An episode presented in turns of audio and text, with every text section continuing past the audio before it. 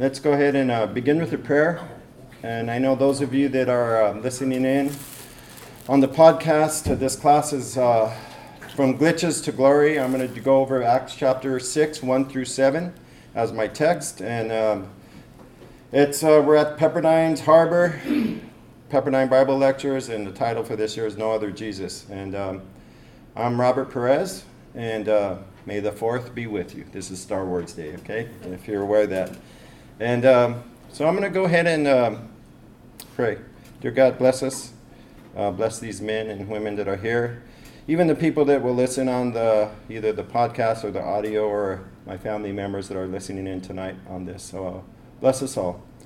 Bless the other teachers that are teaching too. I know we have, it's hard to come out of a pandemic and coming back to Pepperdine over the years.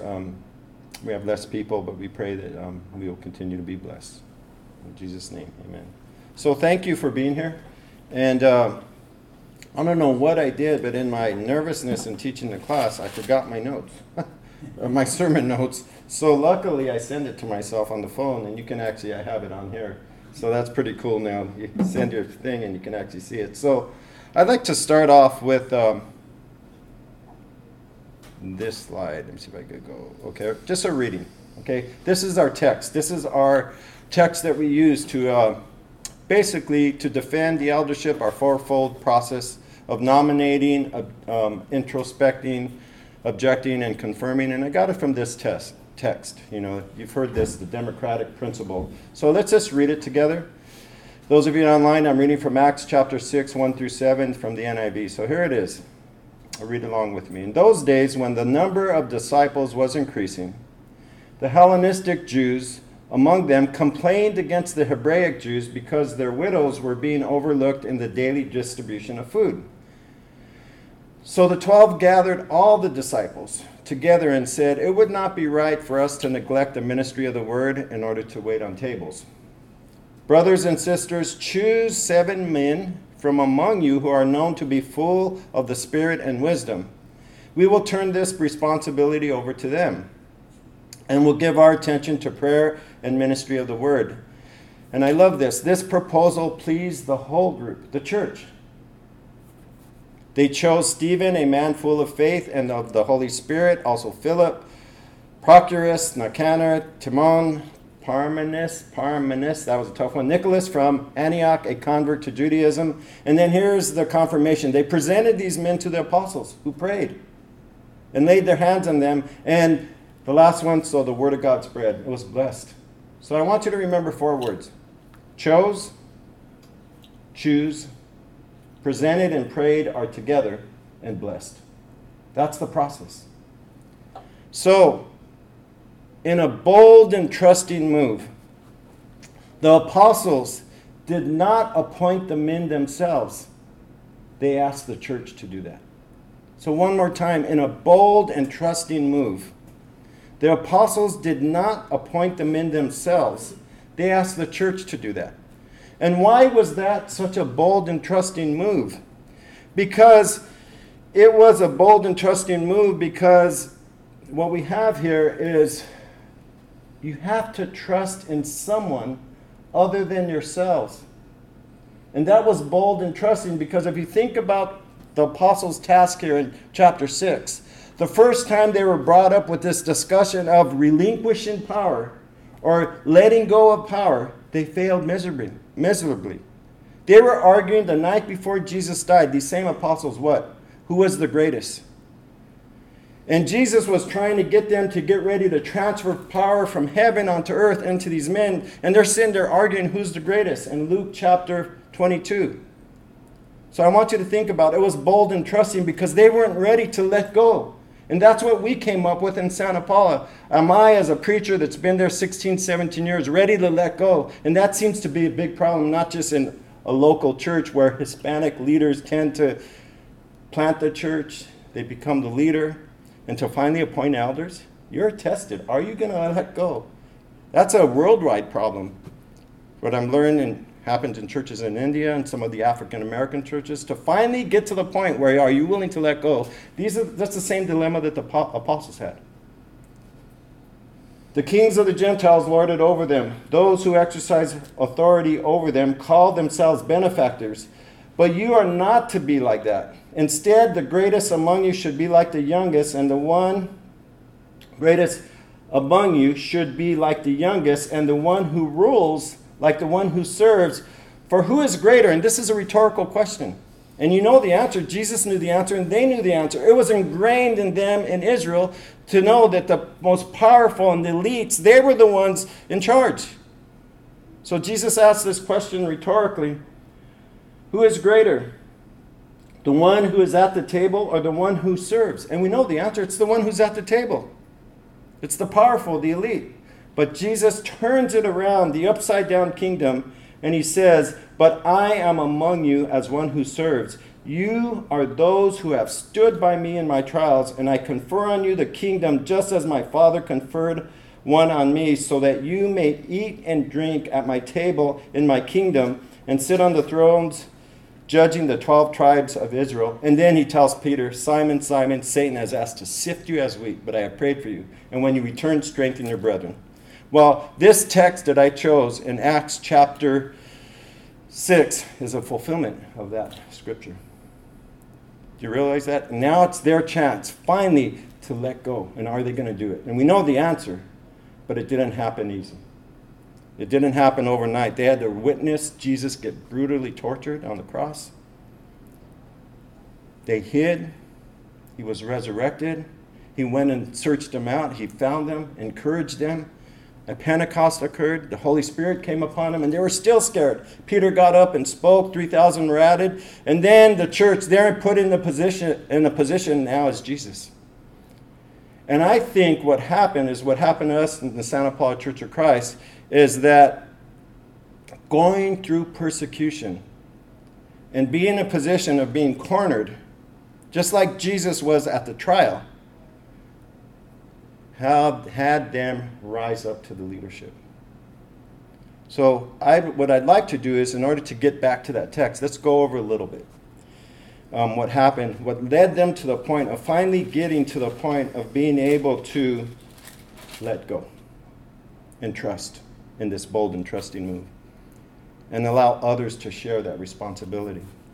Back in chapter 3 of the book of Acts, right after the Pentecost, right? It said everyone broke bread. They were gathering together. You know that text in Acts 2:42. And then in verse 2:47, it says they were praising God, enjoying the favor of all the people, and the Lord added to their number daily. And the first scene happens right here at this gate called Beautiful. And I was thinking, I went to Israel a couple years or 3 years ago with Dr. Hufford. He's sitting right here. And when in my mind the gate called Beautiful was, I thought it was by the Dung Gate today. By the way, you get it when you get into the Wailing Wall. That's in my mind, I thought it was. But then I looked up this. The Beautiful Gate was right behind the Golden Gate. Remember, Jesus entered through the Golden Gate. He went down from Bethphage. He went on the donkey. He probably got off, went up these steps where the yellow or the orange arrow is. And at Beautiful Gate, it says Peter was making their way to the temple of Solomon's colonnade in chapter 3 of the book of Acts. And every day there was a group of people bringing a man that was lame from birth to the temple. And he used to sit there. They would bring him to the temple or the Beautiful Gate, and he would beg. Well, as they were doing that, he saw Peter and John by the temples, getting ready to preach. And he looked at him.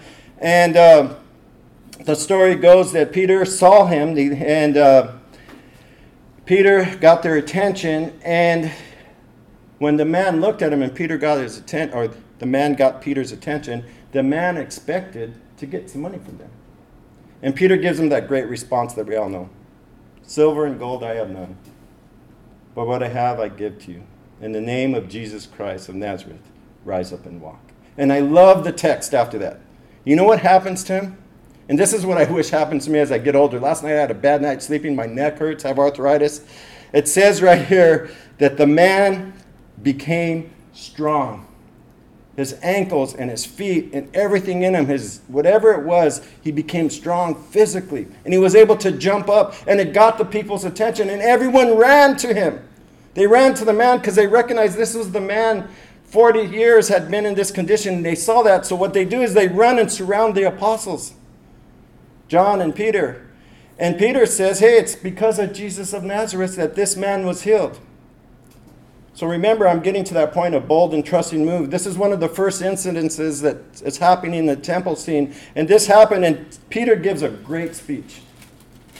He gives a great sermon and saying it's because of Jesus of Nazareth. And the favorite part of this speech is in chapter 3, the last few verses, if you have your Bibles, in verse 24 of chapter 3, it says, "Indeed, beginning with Samuel and the prophets." And I thought, who's Samuel? Well, Samuel was the one that anointed King David. And Eli was the one that basically raised up Samuel. And he was the one, remember, when he was in the temple and the Lord spoke to him? And he runs to Eli and he says, "Who did you call me?" He goes, "I didn't call you." And then it's happened 3 times. And the 3rd time, Eli told him, "When you sit there, just listen in and say, 'Here I am.' Haneni, here I am." It's the same word that Isaiah got. "Here I am, send me." Moses, Moses. It's the same words that when God spoke to Moses. "Here I am. Who have spoken, indeed, beginning with Samuel and all the prophets who have spoken and foretold these days. And you are heirs of the prophets and of the covenant God made with your fathers. He said to Abraham, 'Through your offspring, all peoples on the earth will be blessed.' When God raised up his servant, he sent him first to you to bless you." And I thought this was, he sent him to bless you. And notice how you get blessed. He says, "So that you, by turning each of you from your wicked ways." There's no counsel culture in this text, right? A little bit terse. And he's asking the church members who were responsible, probably at Jesus' Passover, and probably yelling, "Crucify him." And he said, you have a chance. So this was the interesting part. Remember I said in the bold and trusting move, what happens next? Well, the next story is the Sanhedrin. They were disturbed, it says in verse 12, or verse 2 of chapter 4. They were greatly disturbed because the apostles were teaching the people and proclaiming in Jesus the resurrection of the dead. And then Peter gives another speech, and he tells them it's because of Jesus of Nazareth that this man is healed before you. And this famous quote, "The stone the builders rejected has become this capstone," he says, "and salvation is found in no one else other than the name of Jesus." And the Sanhedrin withdrew. They called a meeting together, and what they did was they basically commanded them to not preach in the name of Jesus. They told them to stop. Last week when I was preparing this talk, I received this text, I get these emails, and this is from American Family Association.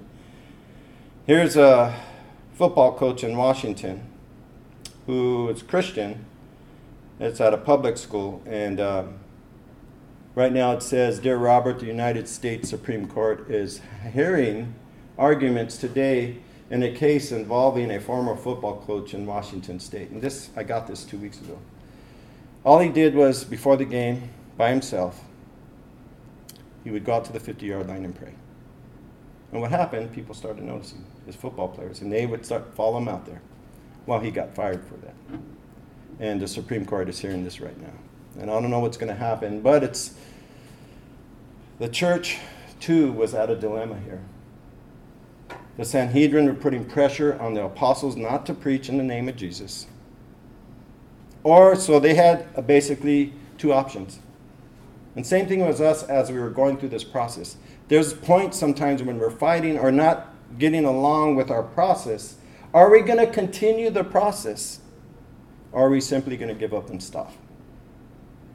And the key principle that gave these men and women the courage to continue on was the spiritual discipline of prayer.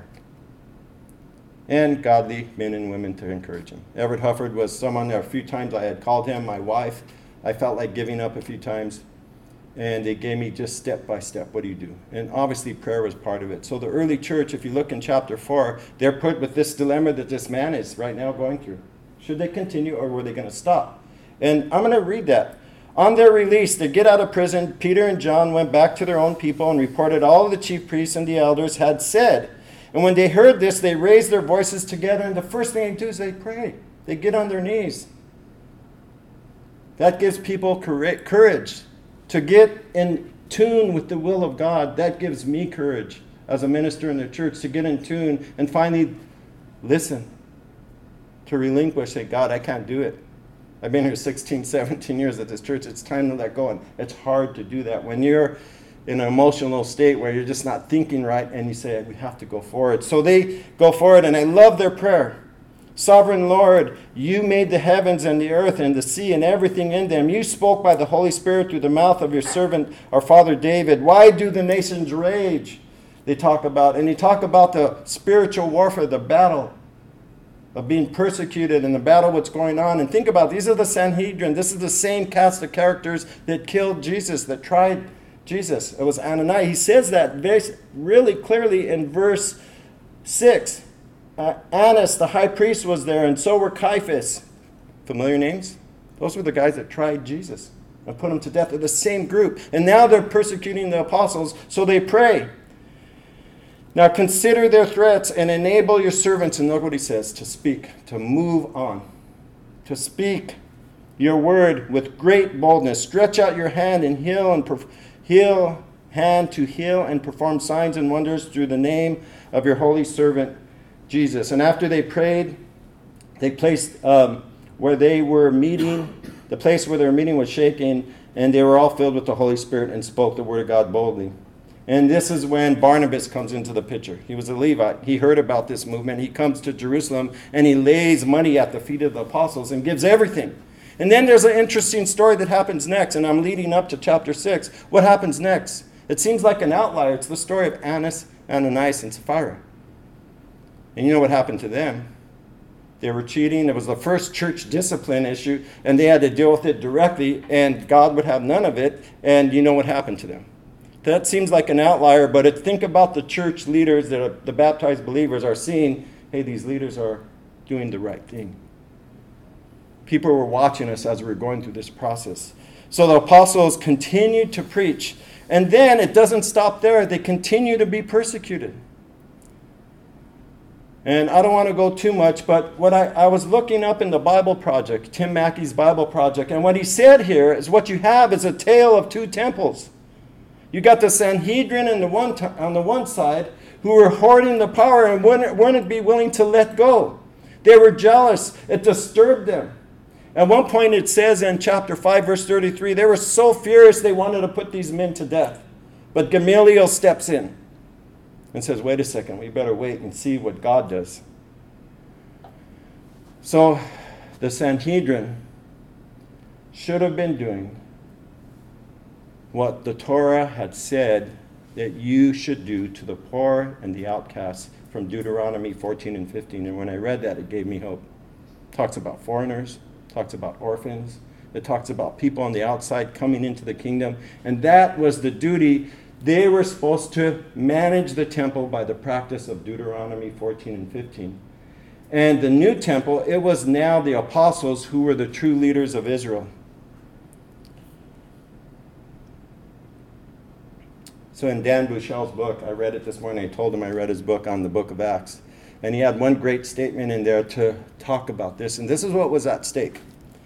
What we have here is a power struggle over leadership. And I want you to think as we're getting to Acts chapter 6. Of God's people. Luke points out it was now the apostles who were the true leaders, spiritual leaders of Israel, not the official leaders in the Sanhedrin. The apostles are now put into the same position as the Sanhedrin. Think about it. They're now the true leaders, and how are they going to react? Are they going to be like Jesus, who taught them to be servants and not lord over the Gentiles? Or are they going to continue to practice the way the temple is being run and hoard the leadership? And that's the temptation that really siphoned me. You know, it's easy to talk about appointing elders until you get to the point of actually doing it. And I remember we were going through, we nominated them in, and I put my nomination form, and then you confirm them, and I had my hard time saying, am I going to pick these men? Because you know what? They may not be. And I had to think through that, letting go and trusting. And this is what God says to do, amen? So they were in the same position as the Sanhedrin. What would they do? Well, they did what Jesus taught them. A fulfillment of Luke chapter 22, 28, through 30. So read it from that point of view. Let's reread it again, and I'll give you 4 points. In those days, when the number of disciples was increasing, the Hellenistic Jews among them complained. Think about, they complained. When I did this, when I read this text, now that I understand going through ministry, you know what I thought of when I saw this first complaint? I thought of what happens to me in dealing with crisis in church. I grew up in East LA. I don't handle crisis as great. This is why we need elders. But what popped in my mind as I read this, when they heard the complaint, this is my rendition of what I think might have went through a couple of the apostles. Are you for real? Do you realize that we just got thrown in jail, we're being persecuted, and you're complaining about food right now? But they didn't do that. What they practice is what I learned in the grad school, a non-anxious presence. This is the power of Jesus coming through them. One little last illustration is, those of you that don't know, I played baseball here. And I went, obviously, down to the baseball field. And one of the things that the coach used to tell us all the time when we were facing a 90-mile-an-hour fastball pitcher, I want you guys to relax, he would tell us. And we would yell back, we are relaxed. How do you relax when a guy's throwing 90 miles an hour? Or when someone tells me, I remember I went to play golf a couple of weeks ago, and the guy, hey, Perez, you need to relax, not swing so hard. I told him, that's a sin. You don't tell someone that plays baseball to ease up. And the guy's not a Christian. He goes, man, I never heard that. So anyways, Kenny was with me. But anyways, think about that. The apostles are put in the position, are they going to relinquish power? So I thought this, I wanted you to understand emotionally, this affected them too. And I thought they made a greatest decision. It was a wise decision. And they relinquished their power. So one writer, before I go on, one writer said this, a commentator said this, the apostles, this is verse 12, so the 12, remember these are the 12, Matthias, gathered all the disciples, it's the whole church, all the disciples together and said, it would not be right for us to neglect the ministry of the word in order to wait on tables. So this can be interpreted as not caring for the poor. So here's what one commentator stated on this. The apostles designate 7 to be deacons. And in this case, we use this for elders. Okay, this was our text to appoint elders. Not because the 12 are too self-important to work the food line, but rather because feeding, and this hits me hard. We have a lot of older people in our church. A lot of widows. Thank you, Everett, for teaching me very young to visit Brother Mac from Montebello. But rather because feeding the widows is too important a task for the distracted, overworked, teaching and preaching apostles to do it poorly. And instead of reacting, they transferred their God-given spiritual authority over to trusting men. Powerful text. You get that? You see the emotion? And that was hard for them. They could have reacted like the Sanhedrin and hoarded the power. And here's the only imperative in the text. These are my 4 points. Choose. It's an imperative. Second person plural. It's telling the whole church. This is the principle we use. It's called the democratic church principle if you read Who Runs the Church. And the democratic church principle is the principle where the church has the authority or the God-given responsibility to elect its own officers. And that was challenged in our church. What about Barnabas and Paul who went around pointing elders? And one of the guys, remember, Kenny, I think, told me, you need to plant. You need to, and they were putting pressure on me, and I thought of putting pressure on me to plant, or not to plant, but to appoint the elders. And I said, well, 1 Timothy chapter 5, verse 22 says, be wary of who you lay your hands on. Don't do it too quickly, or don't show favoritism. So I felt in a church that hadn't had elders in 30 years that the best process for us to be involved is to get the whole church involved. And that was, in a cross-cultural church, that was important. No one could point fingers at one person saying, well, you appointed this guy. And I said, hey, God appointed them. This was the God-given process that we all decided upon. So brothers and sisters, choose, that's the first point. Choose 7 men. And we went over this text a few times in our leadership meetings, right, Ken? We went over this over and over again, and we finally had to propose it. Are we going to use this model, or are we going to use the Acts 14:23 model? And we all decided this is the model we're using. Choose 7 men from among you who are known to be full of the Spirit and wisdom, and that's a criteria, the choosing. You know, this word choose is also mentioned in 1:23 through 26 when Matthias is taken over. And the word for choose is nominated. Notice in 1:23 it says, so they nominated 2 men. So the word choose, it means to elect, it means to select, to discern. And not just anybody, people that are full of the Spirit and wisdom. And they chose these men, and we will give our attention to prayer and ministry of the word. And I love this part. This proposal pleased the whole group. And I think it pleased the whole group because they were included in the process. You know, when we went through the process, we did the 4 phases. We did the nomination phase where we asked the whole church to nominate men from our church that they felt were full of the Spirit and wisdom. And 6 names popped up. We used the 25 percentile criteria that if your name was mentioned at least 25% of the times, and 6 names was popped up. And so I think the church felt blessed to be part of that process. And we had to defend that. And then, notice it says they chose Stephen, and here it's 7, a man full of faith and the Holy Spirit. And we know what happened to Stephen right after that. He gets stoned to death. He's the first martyr in the church. Not counting John or Jesus, but he's the first martyr. And then Philip's the evangelist. He's mentioned all the way in Acts with 4 daughters who prophesy, and he's in Caesarea. So these men were not just waiting on tables. They were spiritual leaders in the early church. So they presented these men to the apostles, and the apostles prayed and laid their hands on them. He confirmed them. And the word of God spread. And a number of the disciples in Jerusalem increased rapidly, and a large number of priests became obedient to the faith. Some of those men that were persecuting the apostles had to have believed, and this is how they know this story. So here's what I'd like to share. In a bold and trusting move, we at the Santa Paula Church of Christ, we started this process in 2013. It got to, I did my doctoral dissertation under the chairmanship of Dr. Hufford. He's sitting right here.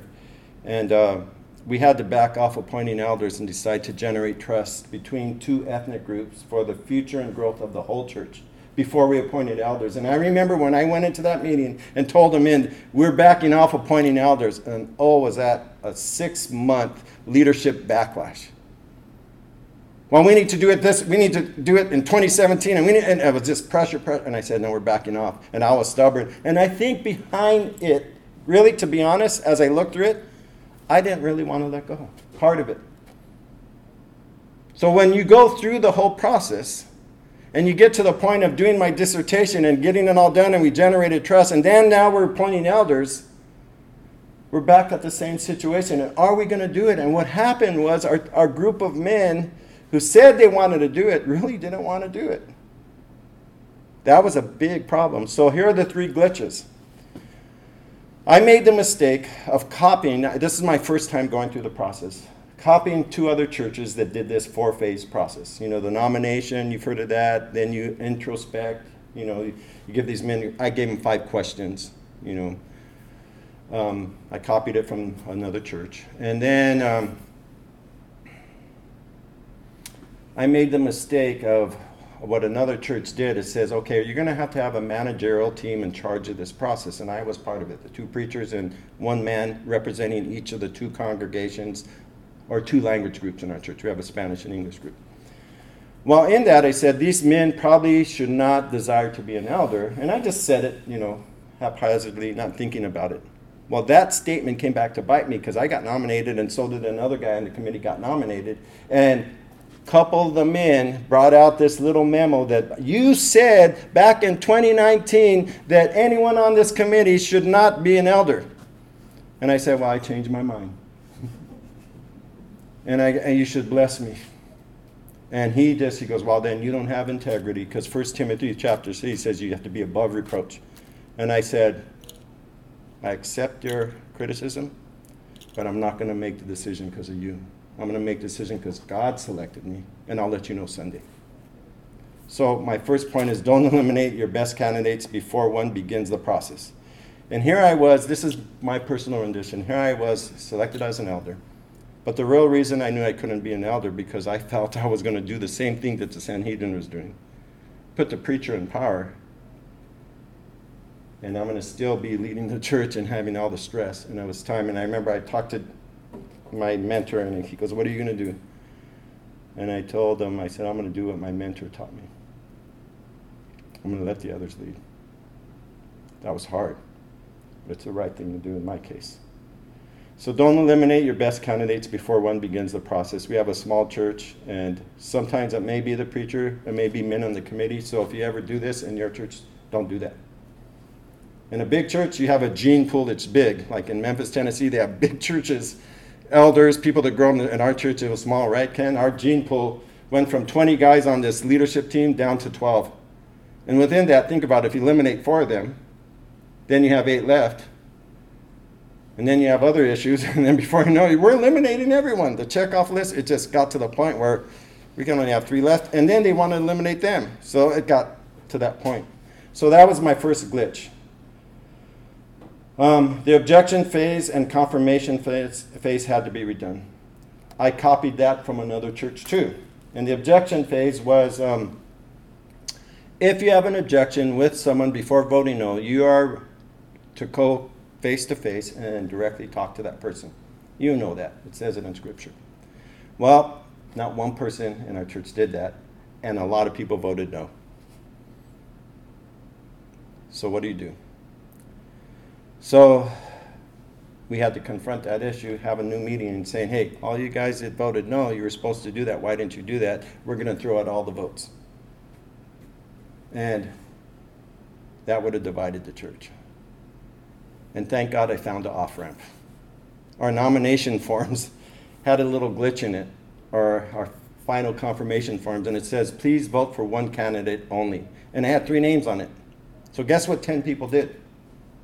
They voted for one candidate, the first name on it only. And Kenny got the most votes, because he was the first name on the list, and the other ones left the other ones blank. And as a result, by default, the ones that weren't mentioned had to be voted no. And this was our off-ramp to the men. I said, look at these 10 forms. We have to redo the process. So that was a way to save face, because really there were some other issues behind it, why they didn't want to do it. And I showed them this. I said, we have to redo it. So that was the way we presented to the whole church and say, hey, we have to redo the objection phase.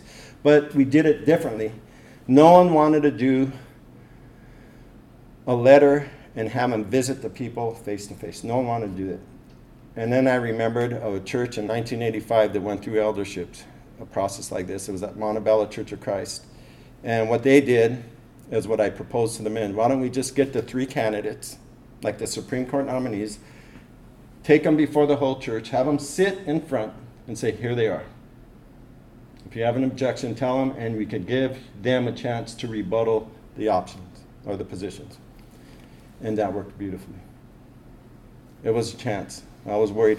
Every single person, our church was filled that day. 55 members. And then after we did that for about an hour and 15 minutes. And immediately we cast the votes. It was our form of casting lots, is what I say. We had a nomination form. We did that. We went and counted. And within 20 minutes, we came back and said, 2 of the 3 men are elders. And the church applauded. And it gives me the chills to say that. You remember that, Ken? And the 70% criteria needs to seriously be rethought out. I don't know if you heard that, the confirmation, 7%. I just copied it from another church. And jokingly, one of my brothers said, not even Jesus can make an elder at your church with that criteria. So anyways, that really, and especially in a cross-cultural setting, you filibuster the whole process.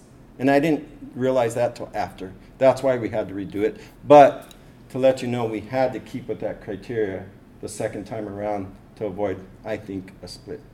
Because I was in the meeting, and I was ready to say, but let's change it to majority. And something inside me, the Holy Spirit says, Bob, just let it go. So the first time we did it, we only had 1 candidate that made it as an elder. The second time, 2 made it, and 1 didn't. So those are the 3 glitches. And the glory as the objective phase worked beautifully, this face-to-face thing in a small church. The confirmation phase, redone, worked even better.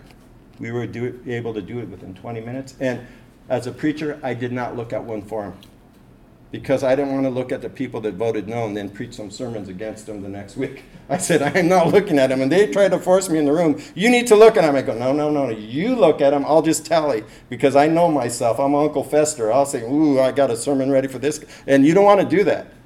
But I had to do it the first time around because I felt there was something wrong. And I looked at all the forms, and I was the one that caught the 10 people who voted for one candidate. And when I saw that, I was able to convince all the men to redo it because of that off-ramp.